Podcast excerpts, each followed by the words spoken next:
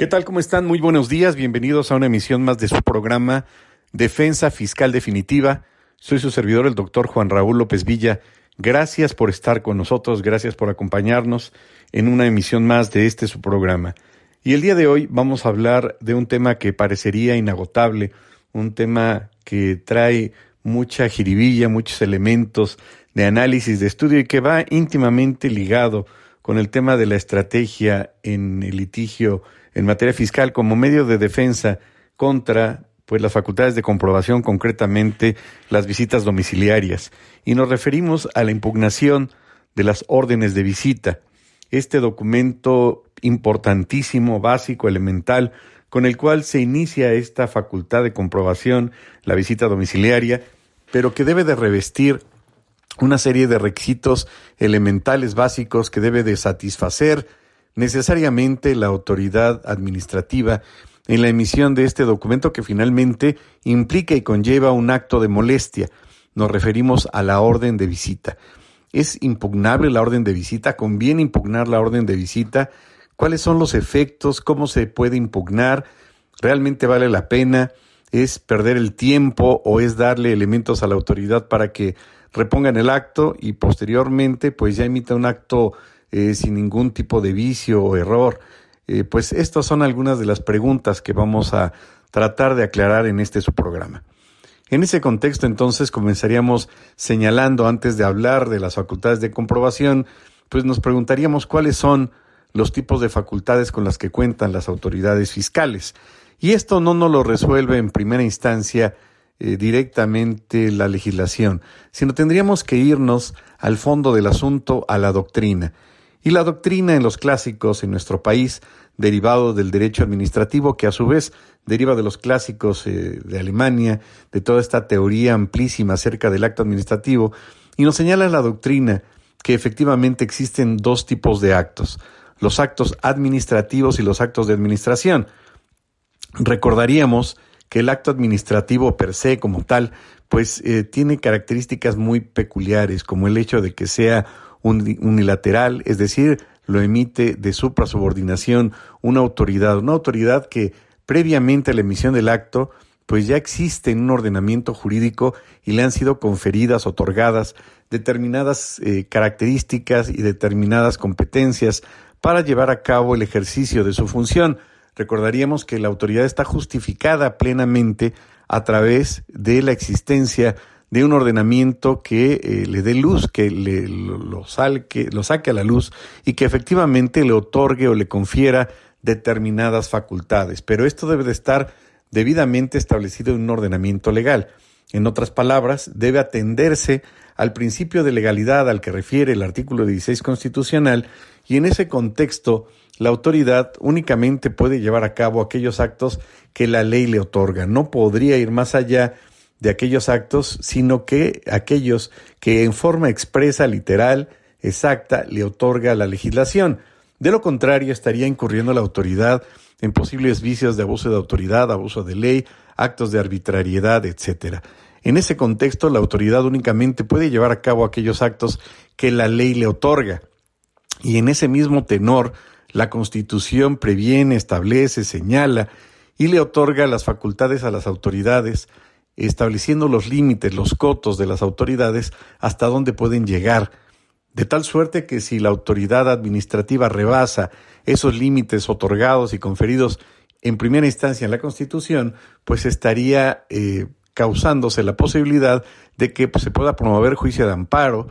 por el control de constitucionalidad e incluso por el control de convencionalidad, si estos actos rebasan el tema referente a los convenios en materia de derechos humanos. Vean qué importante entonces es recordar el hecho de que el principio de legalidad, de certeza jurídica, el principio de seguridad jurídica se encuentra consagrado en la misma Constitución, en el artículo 16, e implica o conlleva el hecho de que la autoridad solamente puede llevar aquellos actos que la ley le otorgue en forma expresa, no cabe la mayoría de razón, no cabe la interpretación de la jurisprudencia, si simplemente no está otorgado de manera expresa esa facultad,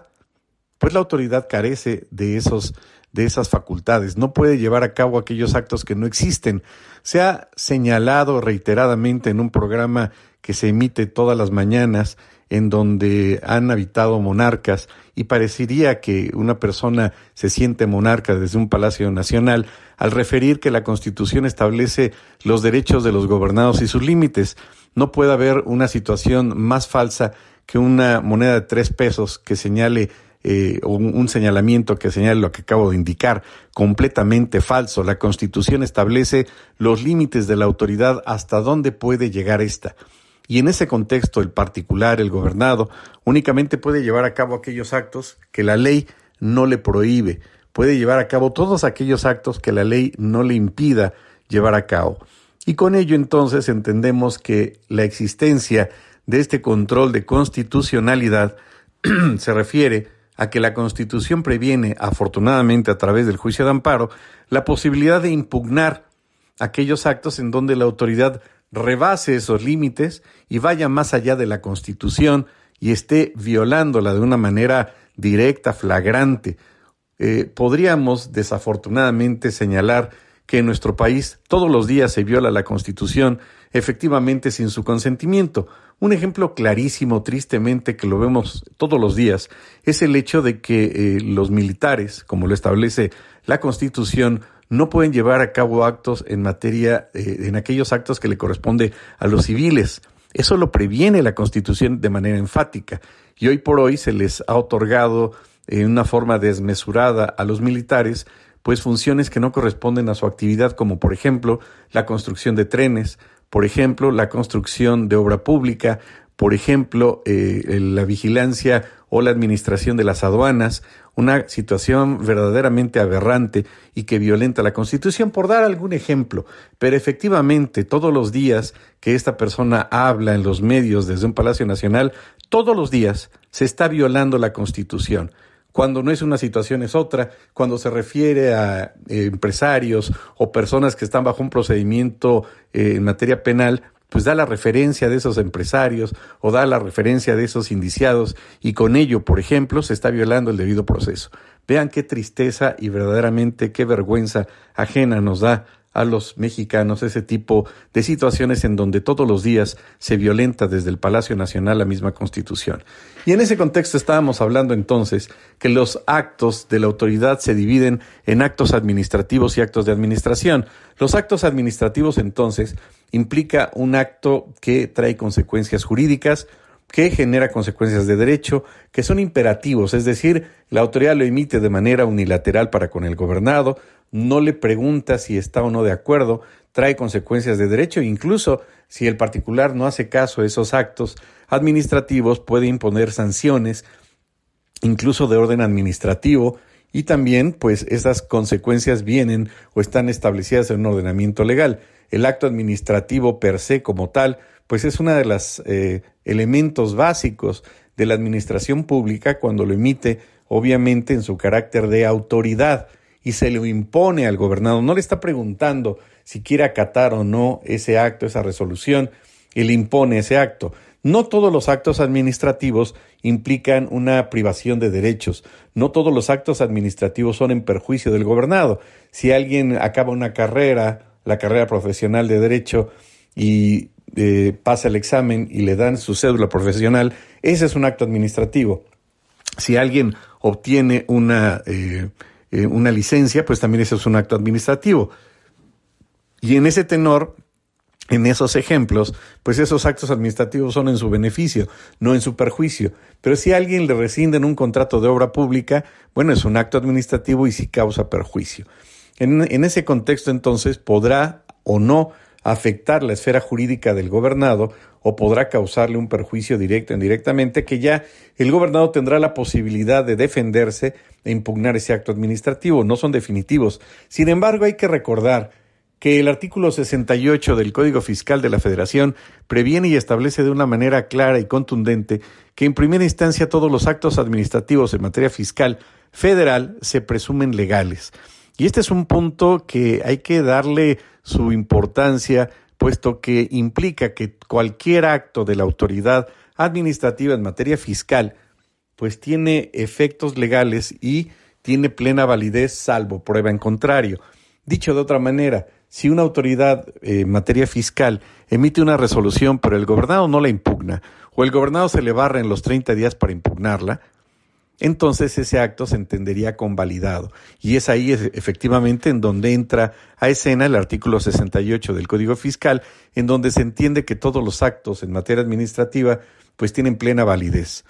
De tal suerte entonces que si el contribuyente no impugna el acto, no eh, hace referencia a la impugnación del mismo, no objeta el acto, este acto administrativo, por más mal hecho que esté, que no cumpla con los requisitos de fundado y motivado, con la firma, etcétera, etcétera, de la autoridad competente y demás, pues se entenderá con sentido. Claro que ustedes podrían señalar, sí, pero el código, perdón, la Ley Federal de Procedimiento Contencioso Administrativo, en la fracción segunda del artículo 16 establece que en estos casos puede haber excepciones, cuando el contribuyente no esté enterado, cuando el contribuyente se acaba de enterar, cuando el contribuyente manifieste que no fue debidamente notificado y que se acaba de enterar, serían los casos de excepción en donde no habría un plazo y en cualquier momento el contribuyente podría impugnar ese acto. Eh, el segundo tipo de actos son los actos de administración, en donde la autoridad no emite ese acto, eh, no es un acto administrativo, ojo, pero la autoridad no le emite ese acto en su carácter de autoridad, no, no lo emite de suprasubordinación, sino lo emite en ese mismo nivel jurídico. Por ejemplo, que la Secretaría de Educación Pública rente un inmueble, lo hará en su carácter de eh, particular en materia de derecho privado, no como autoridad, no está imponiendo órdenes, sino está llevando a cabo en el mismo nivel jerárquico. También puede o no traer consecuencias de derecho eh, y principalmente estos actos de administración son aquellas obligaciones de carácter administrativo que le corresponden a las autoridades en el desempeño de sus funciones o de su actividad normal. Por ejemplo, el maestro que da clases en una escuela rural, por ejemplo, el policía que dirige el tránsito, pues esa es parte de la administración pública o, por ejemplo, cuando anteriormente se rendían los informes de gobierno, pues era una obligación del Ejecutivo rendir cuentas a la, a la, población, pues de cuáles, cuáles habían sido los logros que no se había cumplido, etcétera, o los avances. Y con ello vemos que, bueno, desafortunadamente en esta administración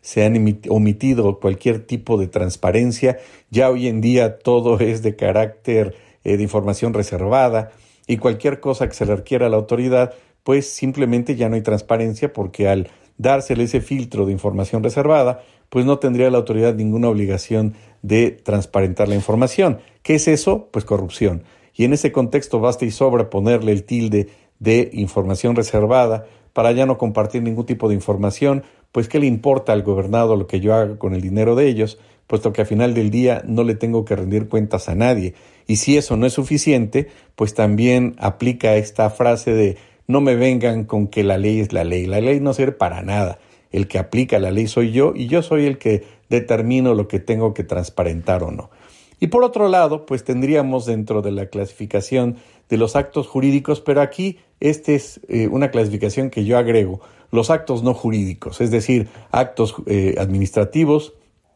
actos de administración y actos no jurídicos. ¿Qué serían los actos no jurídicos? Pues como lo dice el título, son actos que no traen consecuencias jurídicas, no se emiten de suprasubordinación, no tienen el carácter de acto administrativo, no traen consecuencias eh, jurídicas, sí están regulados en un ordenamiento legal, ya dijimos que no se emite de suprasubordinación y su incumplimiento no genera por parte del gobernado una consecuencia de derecho y sí está contenido en un ordenamiento legal. Y en este contexto entonces, ahí, desde ahí ya podemos empezar a entender o a vislumbrar cuáles son los actos eh, que puede emitir la autoridad fiscal en nuestro país. En primera instancia, entonces, podríamos eh, remitirnos después de esta breve y muy eh, eh, sustancial semblanza de los tipos de actos que regula la, la doctrina para remitirnos a lo que ha señalado de manera muy clara y contundente la jurisprudencia 2A diagonal J22 de 2020 de la décima época, que en pocas palabras, de una manera muy pragmática y yo diría ejemplar, la Corte, diríamos por excepción, pues eh, aclara un elemento interesante en donde señala que las autoridades administrativas en materia fiscal solamente pueden llevar a cabo dos tipos de actos administrativos. En este sentido, facultades de gestión y facultades de comprobación. Esa diferencia, esa división, esa clasificación es la que nos eh, remite, la que nos refiere a través de una jurisprudencia a la Suprema Corte y nos queda muy claro porque refiere que las facultades de gestión implica la asistencia, el control y la vigilancia de los actos de la autoridad administrativa. Es decir, la autoridad puede asistir al contribuyente, puede llevar un control de determinados actos o puede llevar a cabo la vigilancia de los actos del gobernado también, sin que necesariamente implique una facultad de comprobación. Y la segunda, y yo diría igual de importante, es la facultad de comprobación que nos queda claro que a la luz de lo dispuesto por el 42 del Código Fiscal, pues eh, se entendería que se divide en tres visitas domiciliarias, revisiones de gabinete y revisiones electrónicas. Y aquí sí efectivamente las facultades de comprobación como un acto de la autoridad administrativa implican actos de inspección, actos de verificación e incluso actos de liquidación en donde la autoridad puede establecer un crédito fiscal en contra del gobernado. Recordaríamos que las facultades de comprobación per se implican un acto de molestia para el gobernado. Y aquí cualquiera de ustedes nos podría cuestionar señalando que tendría que cumplir necesariamente con los requisitos del 16 para que entonces no se viera afectada el, eh, el, derecho que tiene el gobernado a la intimidad.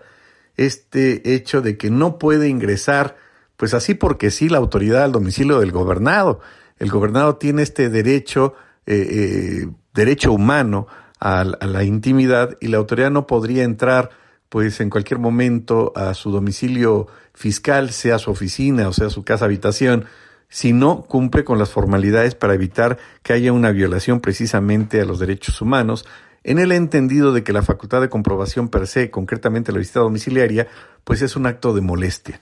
Esto es muy importante y esta tesis es la que establece esta gran diferencia y es una tesis de jurisprudencia.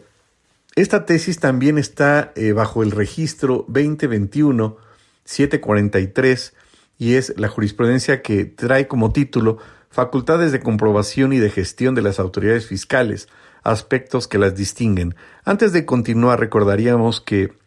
curiosamente, a partir, diría yo, de 2014, las, eh, pues los legisladores le apostaron a incrementar más las facultades de gestión que las de comprobación. Y es así como hemos visto un fenómeno interesante en nuestro país, que a partir de 2014, pues los legisladores eh, le han dado rienda suelta a su imaginación para incorporar una cantidad verdaderamente eh, amplia, iba a decir casi arbitraria,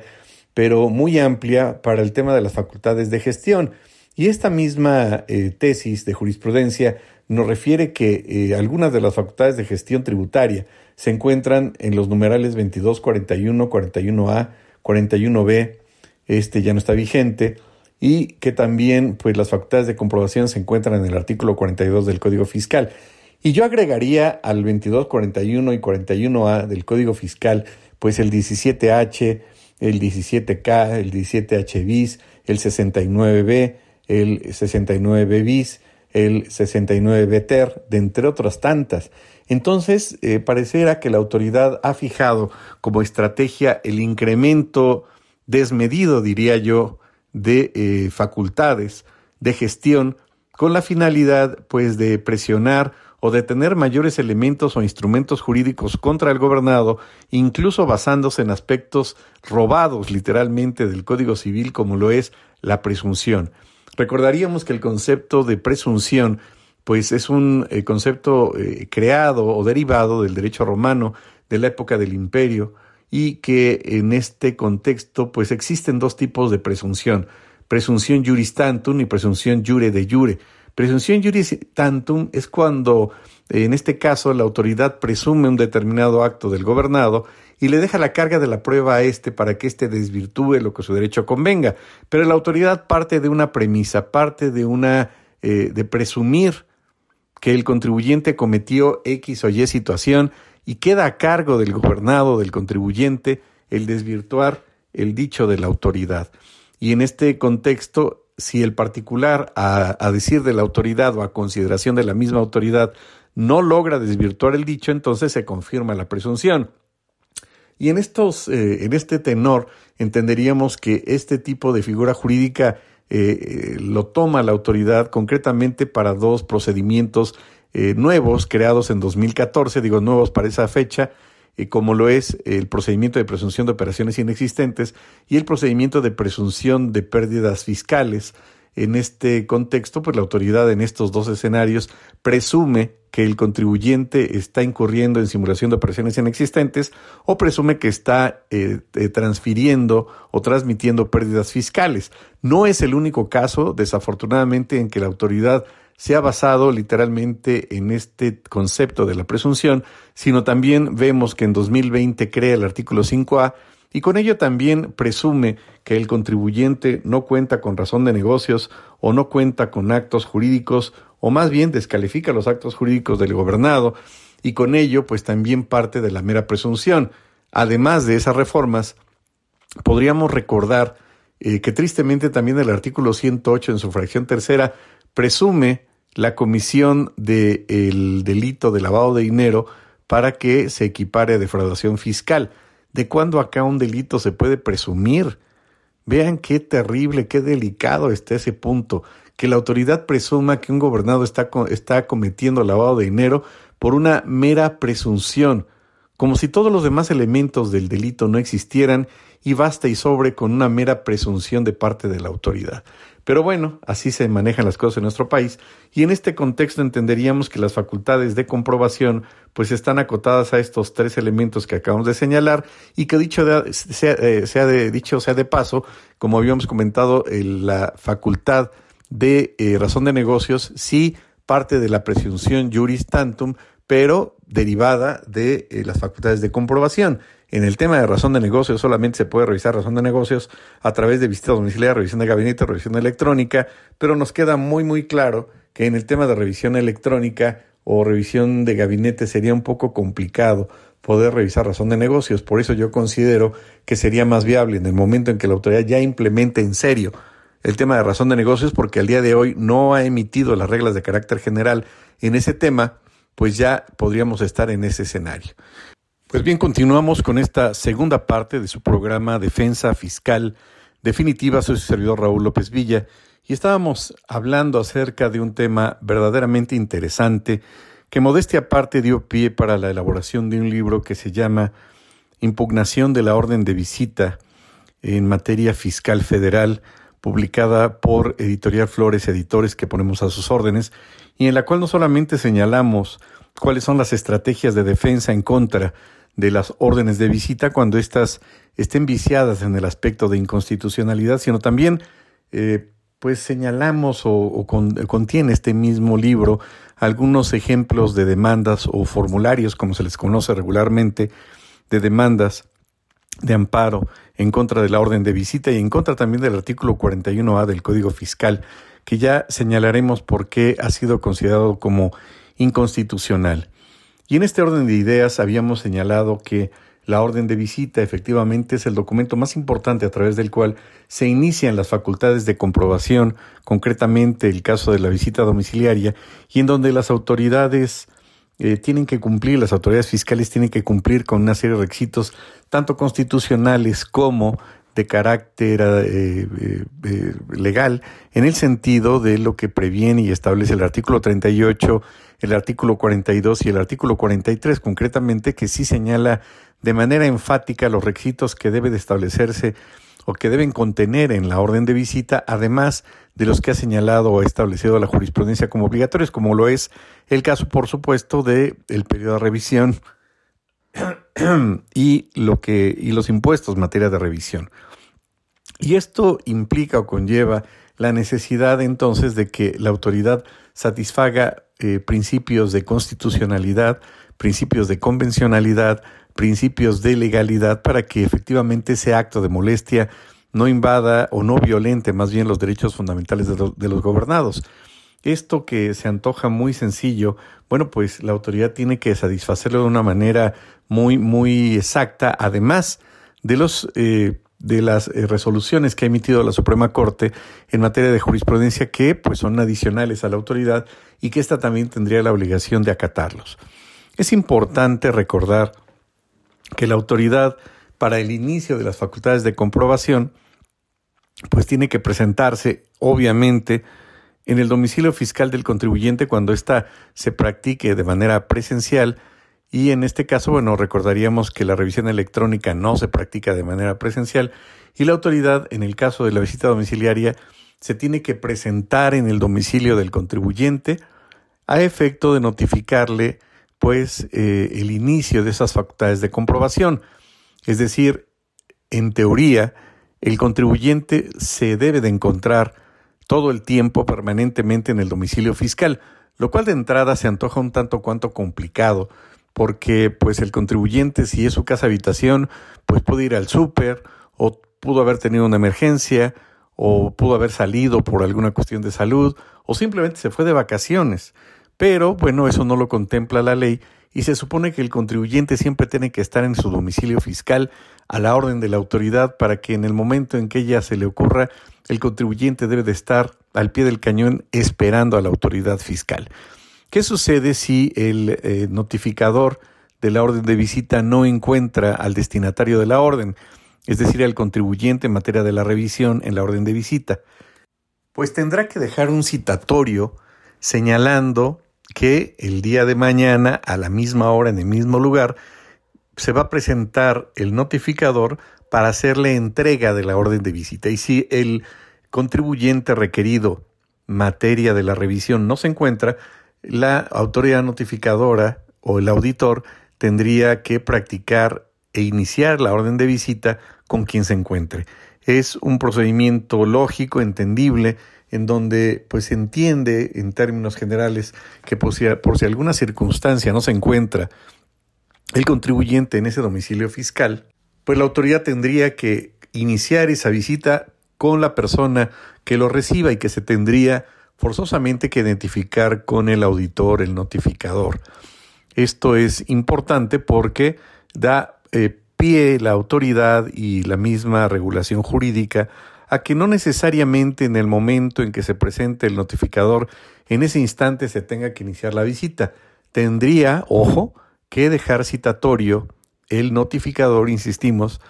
en, en, el sentido de que la persona que atienda al notificador le haya referido, le haya comentado, le haya indicado que no se encuentra en ese momento, que sí, ahí vive, ese es el domicilio fiscal, pero que en ese momento no se encuentra para efecto de que solicite que deje el citatorio para el día de mañana. Y efectivamente, en ese orden de ideas, el notificador pues deberá dejar un citatorio para el otro día. Es decir, si se encontraba en el día lunes en horas hábiles, 4 de la tarde, pues tendrá que dejar el citatorio para el martes, es decir, al siguiente día, a la misma hora, a las 4 de la tarde, en donde se va a presentar el notificador con eh, la persona a la que va dirigida la orden de visita o, en su caso, se practicaría con quien se encuentre en ese domicilio fiscal. ¿Por qué hago esa aclaración o ese énfasis de que tendría que ser con quien se encuentre? Porque desgraciadamente existen malas prácticas y hay que reconocerlo. Malas prácticas del lado del contribuyente y muy malas prácticas también del lado de la autoridad. Por ejemplo, oiga, no sea malito, le dejo el citatorio como si lo hubiera buscado ayer y lo notifico ahorita, no sea malo, es que tengo que ver a mi novia. En el caso del notificador se han dado casos. En este caso, bueno, pues ¿quién estaría peor? El notificador que hace esa trampa en la notificación o el contribuyente que le diga, no te preocupes hermano, pues aquí estamos para lo que te, se te ocurra y yo con todo gusto si me pones que la notificación fue el viernes, el citatorio fue el viernes y yo te espero el lunes aunque realmente hayas venido hoy, no te preocupes, hazla así, yo te apoyo, ve a ver a tu novia, llévele un ramo de flores, dale un beso y salúdala de mi parte. No, de ambas partes no pueden caer en esas malas prácticas. El notificador no tendría por qué dejar una simulación haciendo como que un día antes ya había dejado el citatorio y se presenta casualmente ese día en donde ya encuentra al notificador, digo al notificado. Entonces, hay que reconocer que hay malas prácticas tanto de la autoridad como del contribuyente, así como también no hay notificaciones por teléfono o no hay notificaciones por WhatsApp. Entonces hay que hacer las cosas como deben de hacerse. Y bueno, si la autoridad pretendería en dado caso alterar este orden o este tipo de regulaciones, pues el contribuyente ojalá pues no se prestara ese tipo de, juegos o de situaciones. En ese contexto es importante recalcar que hoy por hoy el efecto que le da el legislador o que le da el mismo código fiscal al contribuyente ilocalizable es verdaderamente increíble. Es decir, que si no encuentra la autoridad al contribuyente, ya de manera definitiva, es decir, se presentó en el domicilio, tocó la puerta, nadie la abrió, ya me voy, bueno, con eso no sería suficiente. La autoridad ha definido la ilocalización y la no localización de formas distintas y en la no localización, por ejemplo, la Corte ha establecido que si el domicilio del contribuyente se encuentra cerrado, no por esa simple razón quiere decir que el contribuyente esté ilocalizable. Y por otro lado, la autoridad tendría, el notificador, el auditor, tendría que llenar un formato, eh, un acta, en donde señalare que se presentó en ese domicilio, que era un local de color tal, que era una puerta o un portón de color tal, que, se, que requirió la presencia de fulano de tal, y bueno, todos los datos ya pormenorizados y además en términos de la fracción tercera del 134 del Código Fiscal de la Federación tendría que levantar un acta administrativa eh, y además tendría que notificarlo por estrados. La pregunta sería, ¿realmente la autoridad en todos los casos cumple con ese requisito o se salta las trancas en aras de, pues no estás con la pena y ya te fregué y ahora vienen los efectos? ¿Cuáles son los efectos que implica la no localización del contribuyente? Híjole, bueno, pues es una, una ramificación, por llamarlo de alguna manera, de los efectos de esta ilocalización de, ilocalización del contribuyente verdaderamente escatológica, de miedo, de viernes 13, de, de película de terror. Por ejemplo, se puede iniciar el procedimiento administrativo del 69 por presumir que el contribuyente presunto EDO, perdón, presunto EFO está ilocalizable y con eso ya se inicia el 69. Otra, pues pudiera ser la restricción temporal de certificados sellos digitales del contribuyente. Ah, no te encuentras, pues de entrada te restringo temporalmente los certificados digitales, como decían las abuelitas a los niños, para que se le quite. Luego, ¿qué más? Pues si está ilocalizable y de casualidad tiene un crédito fiscal por ahí volando, pues se aplica la fracción décima del artículo 26 que permite, en caso de que esté ilocalizable eh, el representante legal o la misma empresa o la persona moral del contribuyente, pues que se cobren esos créditos fiscales eh, directamente en contra de los contribuyentes, que en este caso serían los socios, directores generales, accionistas, administradores únicos, que serían los responsables solidarios. Es decir, si el candado de que no esté localizable el candado de que esté localizable se abre y efectivamente la autoridad acredita que está ilocalizable y tiene créditos fiscales pendientes, eso abre la puerta en términos de la fracción décima del 26 del Código Fiscal a que la autoridad revierta o demande, o no demande, sino requiera de cobro a los asesores, a los ah, directores, directores generales, administradores únicos, socios, accionistas. Y efectivamente no les va a requerir de cobro, les va a embargar cuentas bancarias y les va a asegurar las cuentas. ¿Por qué? Porque se abrió la caja, se rompió el candado. ¿Cuál es el candado para que una empresa que tiene créditos fiscales pues no le puedan cobrar pues que estén, estén localizables y que estén insolventes? Y con eso pues no se abre la puerta que vayan contra los socios accionistas. Pero si el domicilio implica que estén ilocalizables, la autoridad de entrada va a proceder al embargo de las cuentas bancarias y con eso se rompe el candado de la fracción décima del 26. Otra consecuencia es que la información del contribuyente que se supone que es reservada y que bueno, ya a estas alturas parece que eso ya está muy diluido, muy erosionado, pues también la información del contribuyente no será reservada en términos de la fracción tercera del artículo 69 del Código Fiscal, cuando el contribuyente esté ilocalizable. También es importante señalar que la autoridad a partir de la reforma de 2020 al artículo 27, en su apartado C, previene la posibilidad de que los notificadores o verificadores, como le llama, puedan verificar, valga la redundancia, el domicilio fiscal del contribuyente. Y esto pues no nos parece nada nuevo, eso ya existía, pero existe una salvedad.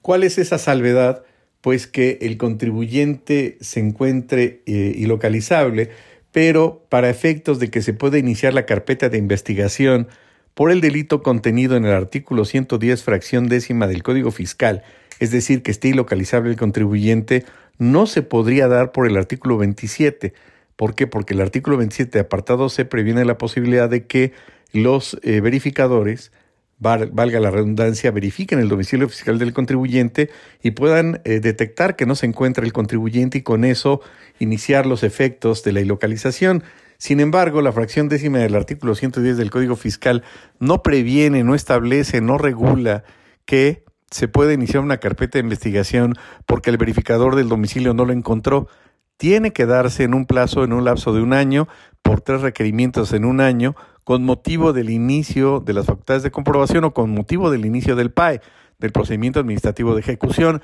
pero no por verificación del 27.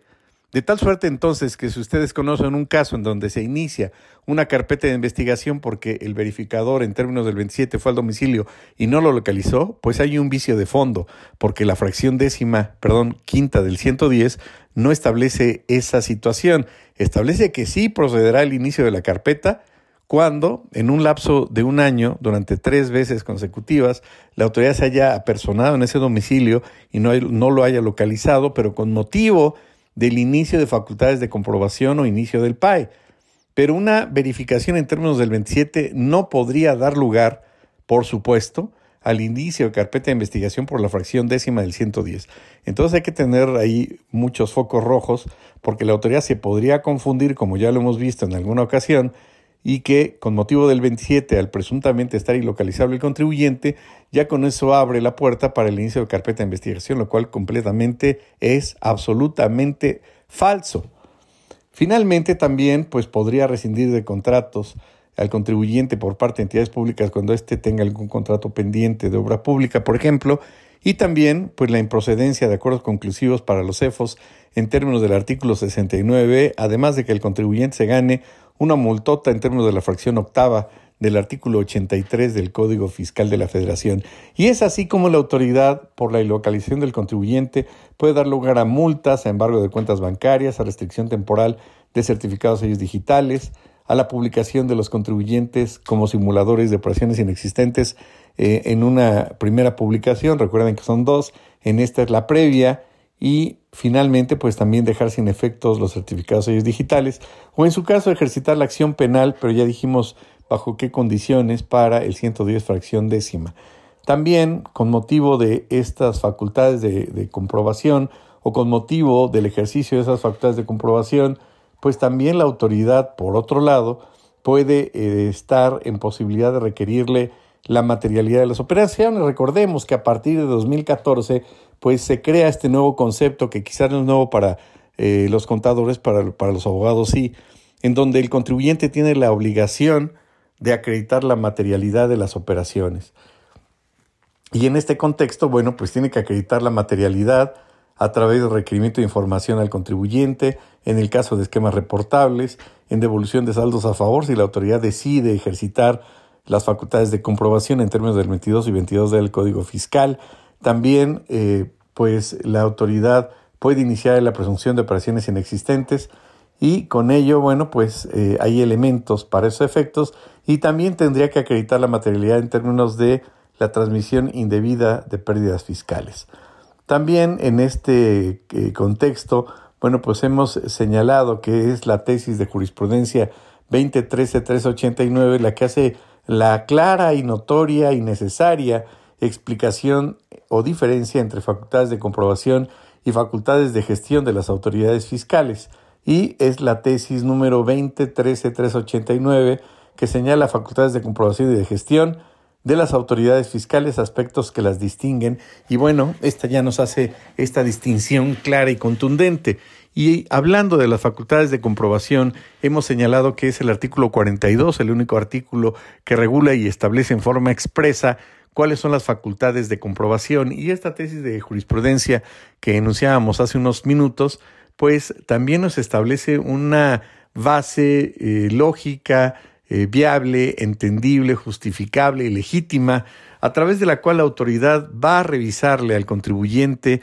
eh, de sus obligaciones e incluso va a poder determinarle o establecerle una liquidación, unos créditos fiscales puesto que esta facultad nace de la fracción cuarta del artículo 31 constitucional, es decir, la autoridad va a verificar que el contribuyente debe cumplir con sus obligaciones fiscales y si no, le va a determinar un crédito fiscal, lo cual suena entendible y viable. Pero en ese contexto, en términos del 41A, la autoridad puede requerirle al contribuyente eh, de información fuera de las facultades de comprobación, es decir, le puede pedir la autoridad, oye, necesito que me des tales documentos o tus FDIs o tus contratos o alguna información directa o indirectamente referida o que tenga que ver con su contabilidad, pero sin que ejercite las facultades de comprobación, no.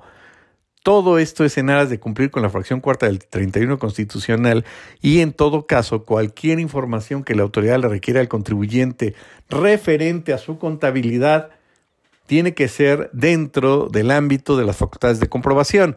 Si la autoridad, en términos del 41A del Código Fiscal, le pide al contribuyente, oye, necesito que me des tales comprobantes fiscales digitales y después a ver si es que puedo, tal vez sí o tal vez no, te inicie una facultad de comprobación, pues no, es una facultad de comprobación, perdón, de gestión, pero que estaría infiriendo o que se estaría metiendo en el terreno de las facultades de comprobación. Y eso es el artículo 41A. El artículo 41A previene la posibilidad de que el contribuyente le remita o le entregue a la autoridad información eh, que tenga que ver con su contabilidad, pero sin llevar a cabo una facultad de comprobación. Es decir, te, pido que me entregues la información, si no te voy a sancionar, pero pues si no me la entregas te voy a sancionar, pero pues eh, te voy a pedir la información que tenga que ver con algún aspecto de tu contabilidad y tal vez algún día, en alguna ocasión, te pueda, te pueda visitar.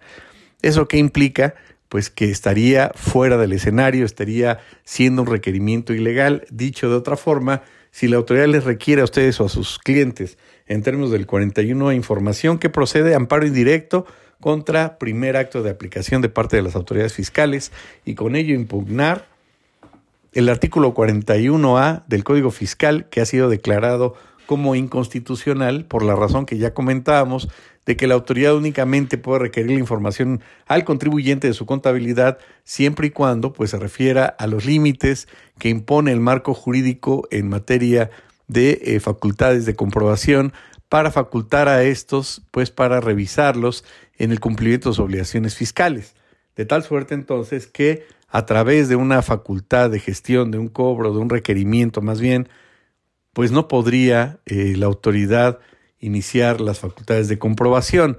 o más bien a través de las facultades de gestión no se les puede requerir a los contribuyentes que entreguen cualquier tipo de información de su contabilidad, que para eso está hecho el artículo 42 del Código Fiscal, pues para verificar el cumplimiento de sus obligaciones. Entonces, esta tesis que hemos señalado reiteradamente, pues una de ellas es eh, la tesis 19 11.13 que dice fiscalización, la solicitud de información o documentación prevista por el 42A, vigente a partir del 1 de enero de 1998 y del Código Fiscal de la Federación para planear y programar los actos relativos, viola la garantía de seguridad jurídica consagrado en el 16 eh, de, la Constitución. Entonces, eh, pues la autoridad no le puede requerir de eh, información de su contabilidad fuera de las facultades de comprobación. Esto es importante y si lo hace de esa manera, pues sería viable un juicio de amparo en los términos que acabamos de señalar. También hay otra tesis que dice visita domiciliaria. Tratándose de una solicitud de devolución, la autoridad fiscal tiene esa facultad para comprobar la existencia de operaciones que sustentan eh, dicha operación, dicha petición. Y bueno, esto se refiere a que el, contribuyente puede requerirle a la eh, autoridad la devolución, pero ojo, la autoridad discrecionalmente eh, podrá proceder a la devolución de saldos a favor o, en su caso, discrecionalmente, iniciar facultades de comprobación para verificar que efectivamente el contribuyente tiene derecho a esa devolución a favor y con ello acreditar la materialidad de las operaciones. Vean qué interesante se torna todo este punto interesante. Y bueno, en la siguiente sesión, en el siguiente programa, pues vamos a señalar cómo se equipara la orden de cateo con la visita domiciliaria, cuáles son esos únicos puntos en los cuales eh, coincide en términos del 286 fracción 283 fracción sexta del Código Nacional de Procedimientos Penales y para en su caso promover juicio de amparo en contra de la orden de visita alegando su inconstitucionalidad. Muchas gracias por el favor de su atención. Soy su servidor Juan Raúl López Villa. Nos escuchamos en la próxima sesión y recuerden que estamos a sus órdenes en nuestras redes sociales en www.juanraúllopezvilla en Spotify, en Facebook como Juan Raúl López Villa y en nuestro correo electrónico lópezvillaconsulta.gmail.com. Muchas gracias por escucharnos y nos escuchamos en la siguiente sesión en este su programa de Defensa Fiscal Definitiva. Gracias.